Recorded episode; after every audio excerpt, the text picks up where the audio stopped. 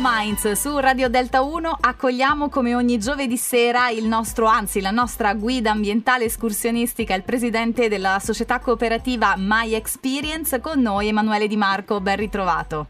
Ciao Meriggio, grazie e un saluto a tutti gli amici di Radio Delta uno. Un saluto a te. Dove ci porti? Dove ci porti oggi? Oggi andiamo alla scoperta di Palombaro, mm-hmm. borgo del versante orientale della Maiella, situato in provincia di Chieti. Sì. Eh, si trova su un colle tra il torrente Avello ed il fiume Verde e proprio per la sua posizione strategica tra gli antichi percorsi tratturali e le vie di transito è denominata la sentinella della Maiella.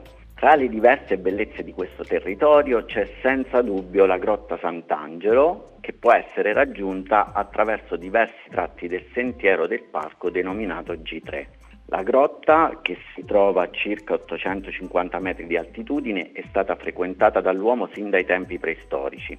Si tratta di una cavità di origine naturale davvero molto suggestiva, che ha un'apertura di circa trentacinque metri e che conserva all'interno i resti di una piccola chiesa benedettina risalente all'undicesimo o dodicesimo secolo. Eh, di questa chiesa oggi rimane un'abside con alcune decorazioni in stile architettonico preromanico abruzzese che sono molto simili a quelle dell'abbazia di San Liberatore a Maiella, che si trova a Serra Monacesca. Sì.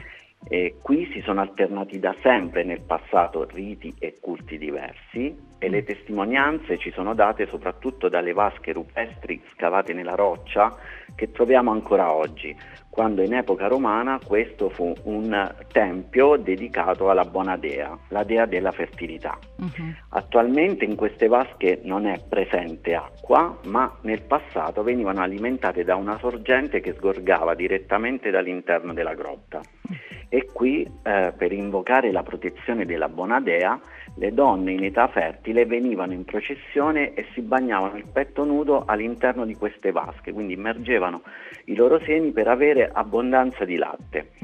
Con la cristianizzazione del territorio successiva, quindi, si ebbe la sostituzione del culto della Bona Dea con quello della santa che svolgeva le medesime funzioni, ovvero Sant'Agata, e successivamente con San Michele Arcangelo, che aveva sostituito il dio italico Ercole come protettore della transumanza e quindi anche dei pastori. Questo Meriggio è davvero un luogo magico ed incantevole. L'accesso per il percorso più breve del sentiero G tre, che è adatto anche alle famiglie con bambini, è ben indicato dalla segnaletica turistica a fondo marrone che si trova all'interno del paese. Ci si arriva con l'automobile nel parcheggio posto all'ingresso di un'area picnic e da qui, attraversando il fitto bosco di faggi a piedi con circa quindici minuti di cammino e con un dislivello di circa cinquanta metri, si arriva alla grotta. Dobbiamo ricordare sempre che qui la natura ovviamente è protetta e va rispettata e eh, che se avete necessità potete chiedere ulteriori informazioni presso i centri del Parco Maiella. Fantastico, bravo, hai fatto bene a ricordare qualcosa che non è assolutamente scontato. Se volete riascoltare il podcast lo trovate sul sito radiodelta uno punto it. Grazie ad Emanuele Di Marco. Grazie a voi, buoni passi e alla prossima settimana. Ciao.